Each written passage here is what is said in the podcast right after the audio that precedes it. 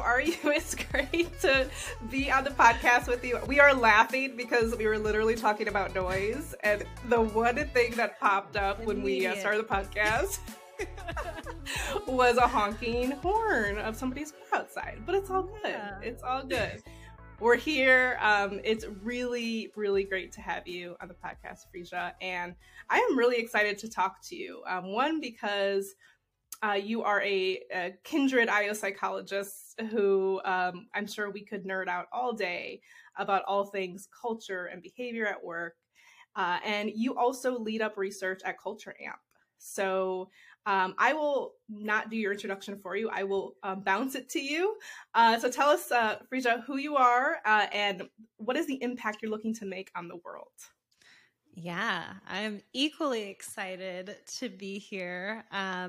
So as you mentioned, I'm the lead researcher at Culture Amp. And Culture Amp is an employee experience platform that works with over 6,000 companies to improve their employee engagement, performance, and development by making it easy for employees to give feedback to the company as well as to one another. But my specific thing that I do there is I look across the data, across all of those 6,000 customers to see what are the trends we're seeing, what can we learn so that people don't have to make the same mistakes as other companies, but we can learn from one another and really share that with the world.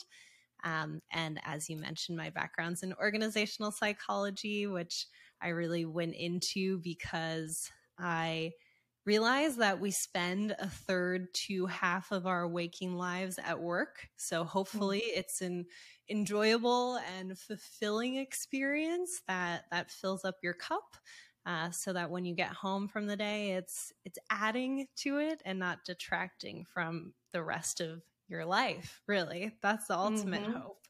Yes. So that's the impact I'd like to make on the world. And then also ultimately just to create a better world of work and use data to do that. I love it. So it sounds like your value alignment of the work you're doing right now is like, bam, yeah, right? Like kind of parallel, and that's really kind of the conversation I wanted to have with you today and chat through because first of all, Culture Amp has, is a leader in the space when it comes to the research around people experience, employee experience within the workplace, but also culture assessment. So you all do a lot of research, right? You are doing qualitative, quantitative research to understand the landscape. And so what is the research telling us? I mean, we're in such a pivotal time right now. We're hearing words like the Great Resignation and quiet quitting. And I think we all sense whatever the word is, that there's some kind of shift happening. So what's the latest research around, turnover rate and what you're finding? Yeah. And even beyond those like labor market things, we're seeing inflation and tech stock crash and global energy crisis. There is like truly so much uncertainty and so many things that are outside of leaders' control. But what is in their control is their culture. And really that's what's going to help them pivot, help them, prosper even during difficult times. And that culture is what's going to really determine if employees feel like working at the company is helping or hurting their well-being during a time that's already generally hurting people's well-being. It's quite difficult. And as you mentioned, I mean, we are seeing it's an employee's job market. And even when it's not, like your highest performing employees can always choose to go elsewhere. They will always have other opportunities. And so really focusing in on what's important for employees at your organization is incredibly important. So some of the latest research we did, we were actually looking at the responses of almost 1.9 million employees and over 2,400 companies and looking at how could we identify what has a predictable impact on that employee experience and things like the likelihood that employees are going to leave? And through that, we identified two major factors, and you already mentioned one, which is the retention or turnover rate, and the other being that hiring rate. And those two things have very different impacts as well as converge to create kind of four different company directions that an organization could be going on. Very cool. Yeah, I love this idea of, you know, compiling all the data. I mean, obviously each company is unique, but this is the space we're in, right? Predictable science and behavior at work. And so we want to have some kind of archetypes or understanding of where we are. I think as, you know, a lot of business leaders are listening to this, you know, CEOs, founders, and I think it's really important to slow down and understand where you are in this very moment, because that is going to create a roadmap as to what you actually want to create. And things like values, decisions, day-to-day behaviors, habits of your organization are going to impact the type of culture you're going to build. So tell us about the four, because I would love to understand, maybe as you're listening, I know there's a quiz that Culture Amp provides that we can include in the show notes, but maybe tell us some characteristics of each of the four so folks can understand where they are today. Definitely. Yeah. And I think what you just said is so important, because when I start to describe them, I think many people are going to say like, oh, I want to be that one, or that's the good one to be. And there's no good ones or bad ones. They just are. Yes. Every single one has strengths. It has opportunities. It has actions that those companies can take.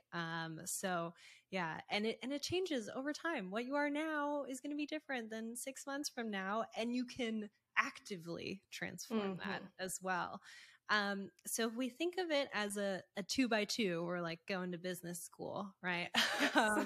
Of the retention rate and hiring rate in the top right. So those companies that are hiring and retaining more than average in their industry. And that's a really important point. So we use this methodology of comparing to the industry, because otherwise we recognize that the baseline rates are quite different, right? Like government is having a very different turnover rate than tech, for example. And we didn't want any of these archetypes to be biased towards a particular industry. So if we look at that top right, they're hiring more than average and they're retaining more than average. These are expanding companies. And what we find at expanding companies is, well, one, what's interesting is high hiring companies in general, we see that they're not usually actually keeping up with demand in the amount that they're hiring. So we see that they're less likely to feel like they can accomplish what they need to during their working hours. So in general, that growth does create issues with work-life balance. But it also, they're much more positive because they're obviously doing well in the business, well enough to hire new employees. So they're motivated and they feel like the company is in a position to succeed. But what's really interesting when we look at comparing expanding, so those are the ones where they're retaining and they're hiring, to rotating. They're losing employees, but they're hiring. So they're kind of the juxtaposition one. We see while they both have increased job demands, they're equally likely. So only 1 in 2 employees say they can accomplish what they need to during working hours. For rotating, that turns into stress.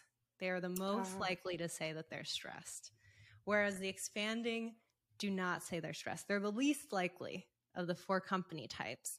And so we really wanted to dig into that. What is the difference between what these two companies are doing, two company types? And what we see is that, one, the leaders demonstrate that well-being is important. And two, they design jobs that are aligned with an employee's strengths aspirations, and motivations. And by doing those two things, the expanding companies are able to buffer these job demands from turning into burnout. Mm. Yeah, because stress could be, I mean, depending on, to your point, how it's experienced. I'm stressed every day, but I love what I do, right? Yeah, well, that's like this point. Yeah, you stress versus distress, right? That's, yeah, enjoyable stress that puts the kick in your butt to do things. Right, exactly. And I do think, I mean, this gets back to the values conversation, that the purpose-driven nature of work. I'm connected to a purpose every day. Like I have my own business, right? So it's a little bit different. But you know, as intrapreneurs, people who are working within an organization, how have you seen any difference with that as a driver? Like connection to purpose, connection to the mission, has that changed between those two archetypes or profiles? I love entrepreneur. First, I've never heard of that and feel that I identify as one of those because yes. I have crafted my own role twice and love thinking about, you know, what are the needs of the organization? How might I fulfill that? Mm-hmm.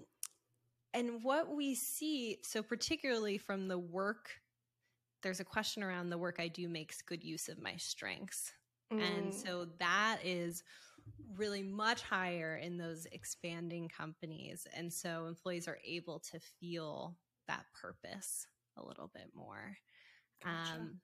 And one other thing that comes to mind when you ask that is, so if we go down to those decreasing companies, so think about we're at the bottom left now. So those are the companies where they are losing employees, so they have a low retention rate, and they also aren't able to replace them. So on the business side, there aren't as many demands for their services, and also on the people side, they aren't able to retain employees.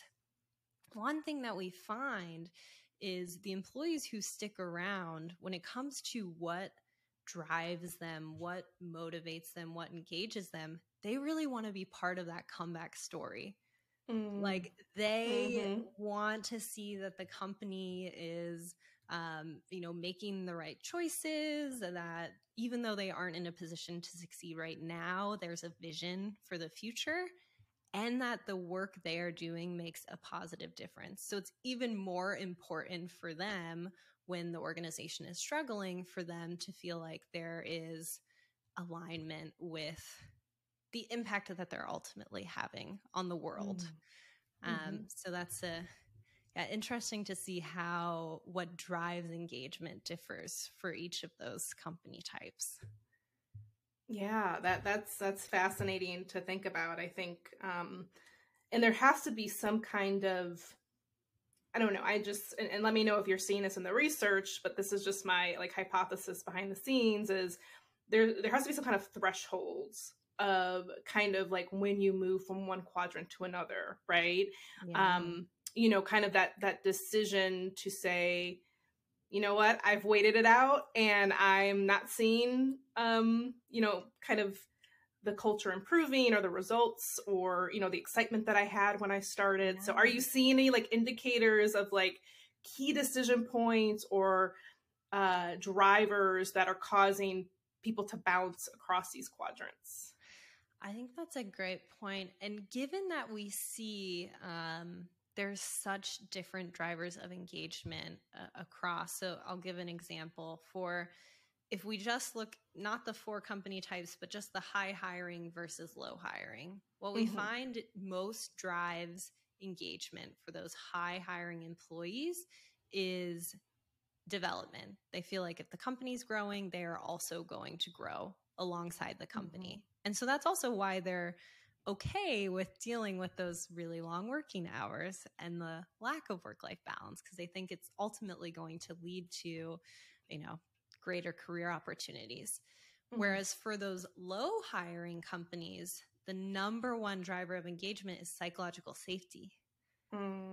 It's that stability that they have from working with the same coworkers every day, feeling like they can be vulnerable, that safe environment that comes from it. And so when you think about this, these are two very different types of employees, right, that want those two different environments, one being a bit more high stress. You're right. Stress, not you stress, not distress, but they want that challenge versus people who desire that stability and comfort.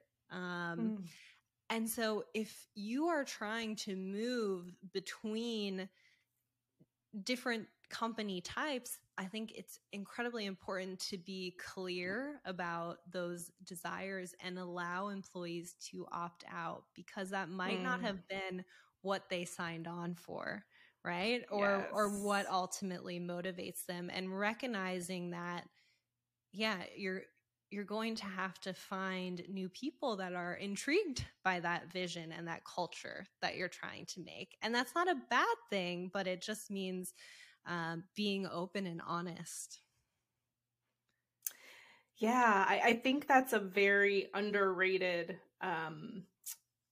factor when it comes to culture, is this idea of opting out. I think we traditionally think about the relationship with the organization as loyalty or, this unrealistic bond between employees and employers. And I think we're realizing that people are looking to obtain an experience and an enrichment from the organization they work from, just like anything else, right? You go to a restaurant, you expect an experience, you purchase things online. We are in an experience economy right now. So I think there's some old school mentality and paradigms that a lot of people still have. And, just the message here, I think is, people are, first of all, wanting different things, but generally they're looking for enrichment, and what enrichment looks like to them may be different. And having those open conversations, I think, is really important, especially if your organization is transforming from one quadrant to another, right? Or is changing. Having the open conversation to say, and creating the space to allow for important transitions like that. Because I think what happens is we're kind of reactive, right? We get to a place of survival, where it's a layoff, or, we now have just too many people, so let's get rid of everybody. And we're seeing a lot of that in the tech space right now.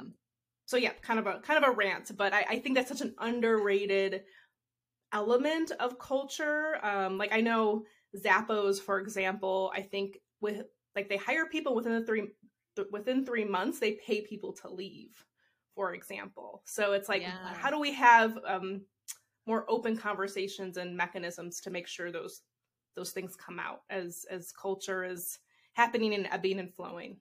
Yeah. And I love that you said, enrichment differs for each person, because I think, we are seeing the changes in the psychological contract between employees and employers, and employees feel like they can ask for what they need. And we kind of see these two groups of employees that really want that purpose and their identity to come from work, and a whole nother group that's I just want to clock in and clock out and have my really stable work-life balance, and that's all I need from you. And there's no problem with either of those, but identifying the type of employee that you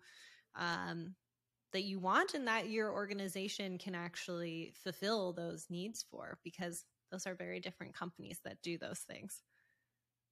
Yeah. So what does this do for our concept of employee engagement? Because, I know that Culture Amp is more focused on employee experience, which I think is the future of this work. I've run many an employee engagement survey, but I think it's very limiting given the shift we're seeing. So do you have any thoughts on what that means for employee engagement and how we're thinking about it? Yeah, that's such a good question. I feel like I need to give even more thought to it.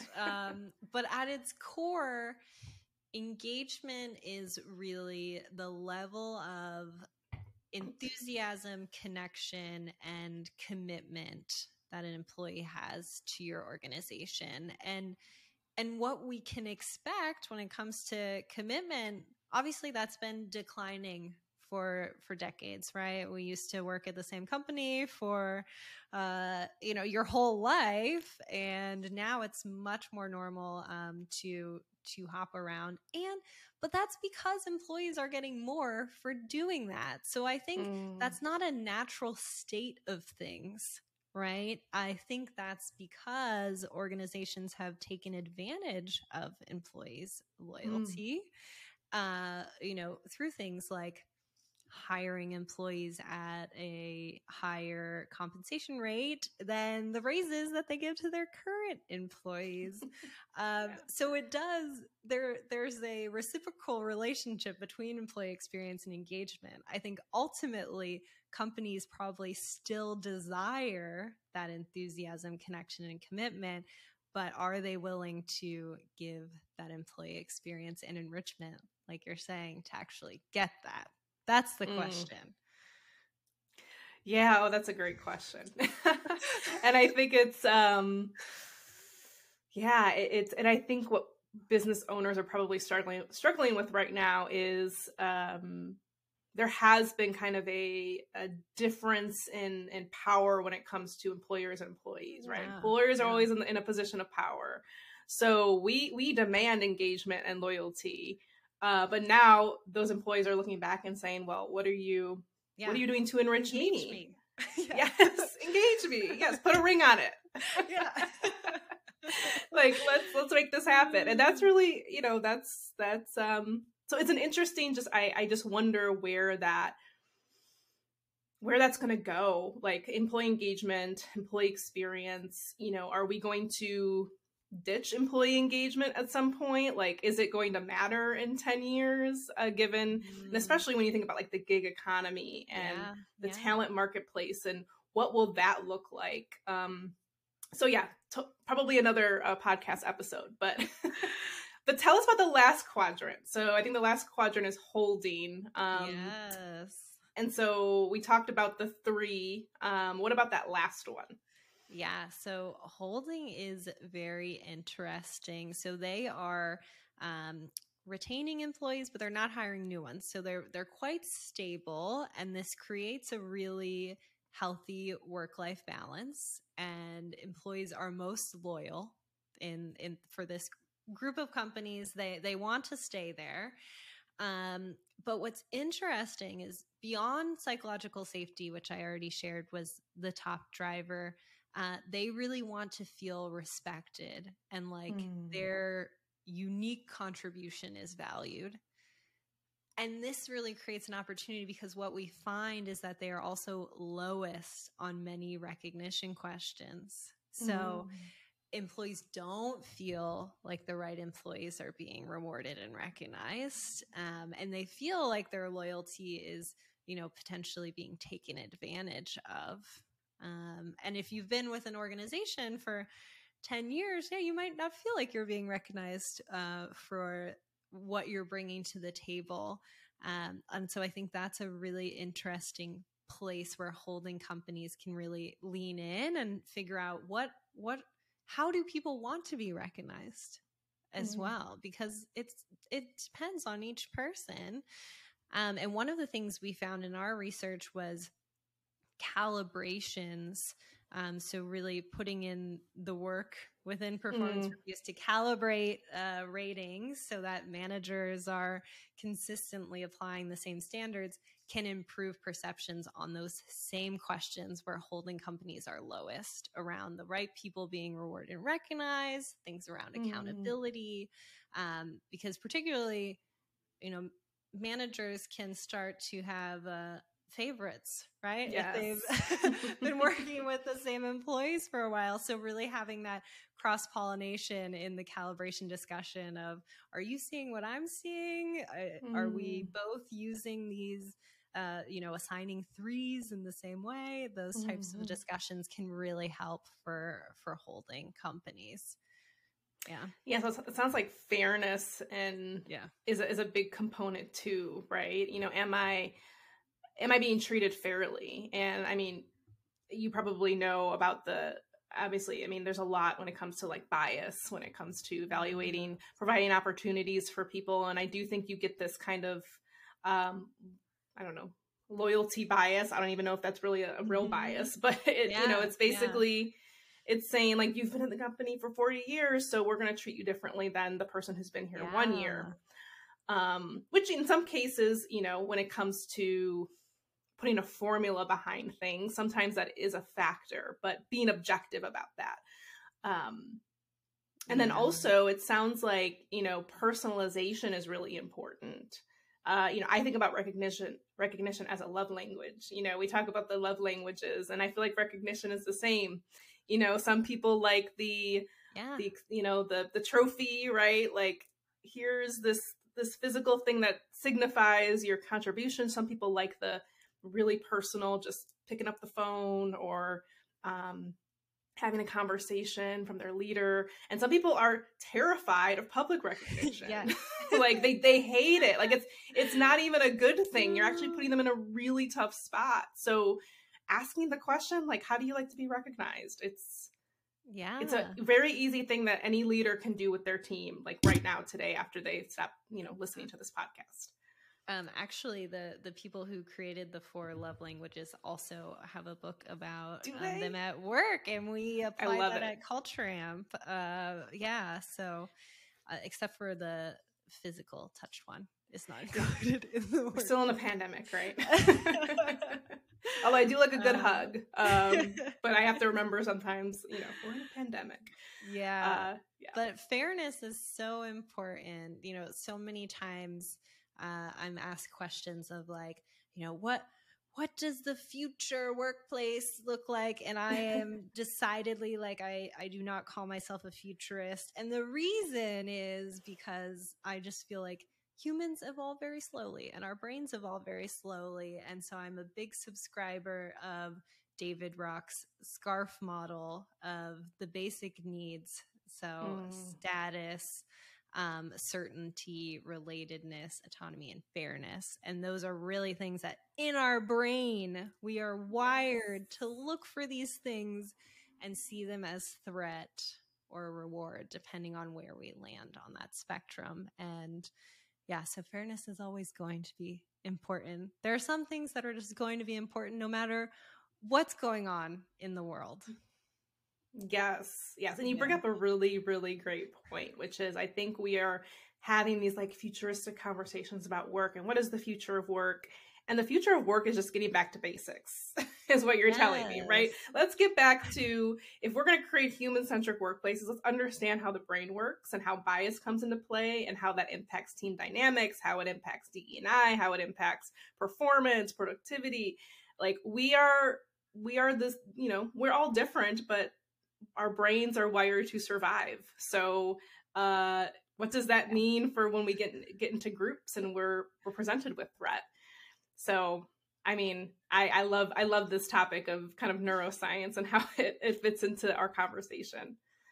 Yeah. Human-centric workforces. It just means that we're treating each other like humans and allowing each other to be human and we're designing for it. Yes, exactly. And the thing is that, you know, I talk about, you know, design is a really important element to this because, you know, workplaces, you know, I talk about the Industrial Revolution a lot and how that was all about like assembly line and machines, and it wasn't built with humans in mind. And so I think we're kind of, what we're coming up on is like this, you know, human revolution, right? Where up until this point, a lot of that old school traditional mentality has seeped into like just how we do things at work. But now we're saying like, it's taken us long enough to wake up to reality to say, well, humans get results, especially in knowledge based, you know, industries. I mean, we still have manufacturing and all those things. And we need to think about efficiency and time lapse studies and all of that. But at the end of the day, there's a human usually behind something. We're not going to just, you know, AI and computers. So we have to design for it. And that's what I really think our work is about. So this was such a wonderful conversation. I mean, I would love to have you back, you know, as things are surfacing around other research, you know, if we, you know, we would all welcome you back to share, because this was just such an applicable model that I think everybody listening to can kind of identify where they are and where they want to go. And then some of the threads, you know, threads like development, personalization, and psychological safety, I think is just a thread throughout all of those quadrants. Yeah. And then getting back to basics about human design and designing for people, not for process or machines. So really just great gems. I love it. And one thing I didn't share is we found something that was true for all of those quadrants. So no matter which company type you are, the number one reason that employees said they joined the company is also the number one reason they left. Mm. And that's career development. So yeah. No matter what type of company you are, this is important to fulfill that promise that you sold people when they were joining the company. Yeah, and I think we have to get away from this idea of like, they have a job, so they should be happy, right? Every human has aspirations. Every human has motivations. And that may not be a ladder move, right? It may be, you know, I think about career development as a jungle gym. Like you're all over the place collecting experiences. Yeah. Stretch projects. Those are all development as well. It's not necessarily that vertical progression that people are looking for. Yeah. Yes. And pay people, right? I mean, that's the other thing. It's like, you know, that's another thing. I think we sometimes like always miss something when it comes to career development. We say, oh, we want you to take on this stretch project, but we're not going to compensate you for it, or we're not going to give you any path to what, you know, a promotion might look like, or what a lateral move might look like, and what benefit that will have to you and your enrichment. So it kind of goes back to that enrichment piece, right? Like, yeah, let's really make sure we're covering all angles of that, regardless of which company you fall into. Yeah. Enriching the employee experience. That's all. That's what it's about. Asking employees what they want and seeing what you can provide. I mean, yeah, it seems simple, right? So simple. But if it was so simple, you and I would not be, we would be at a beach somewhere, you know, retiring at an early age. Exactly. And when you talk about human-centric workplaces, I think what it comes down to for me is focusing on relationships over results, and not because results are unimportant, but you realize that relationships are how you achieve those results. And that's the leading indicator. I love it. I love the work you're doing. Is there anything else? To come back and geek out more. I would love that. I would love that, especially as we like wind down the year, you know, if there's any like annual like wrap up type results that we can give people into the following year, I think that would be a fun opportunity. Yeah. Anything else you want to mention before we close out and say goodbye to everybody? Just find out what you are. What type of company are you, and are you happy with that? And you know, there's always ways to capitalize on those strengths you already have. Every company has them, and work through those opportunities and obstacles. Yeah, just focusing on your employees. Yes. That's the easiest thing. We're gonna preach this until the world ends. Yeah, so. Exactly. Like we've both been on top of a building just screaming this for decades, but like truly, I mean, if you say you're going to prioritize people, you have to put action behind it. You have to put results behind it. You have to put accountability behind it. So, so we've given you some silver linings that we found was that decreasing companies were the most likely to be committed to acting on employee feedback. So that was something else that was interesting. So sometimes it seems like there has to be something negative going on in order for companies to actually take that leap. So don't wait until that's the case. Yeah, we don't go to the doctor when, you know, we like to be preventative, right? Like go to get your annual checkup, you know, hire somebody to help you with assessing where you're at so you can act on it proactively. Exactly. And not when you know you're ready to lay off people. Yeah. Or when you're ready, when there's a downturn in the market. I think culture is just something you tend to always. Exactly. Well, thank you so much for having me, Angela. Thank you, Frieza. It was so wonderful talking with you. We will make sure to put where to find you, where to find Culture Amp, and the recent study on these 4 different company types within the show notes. And looking forward to more conversations.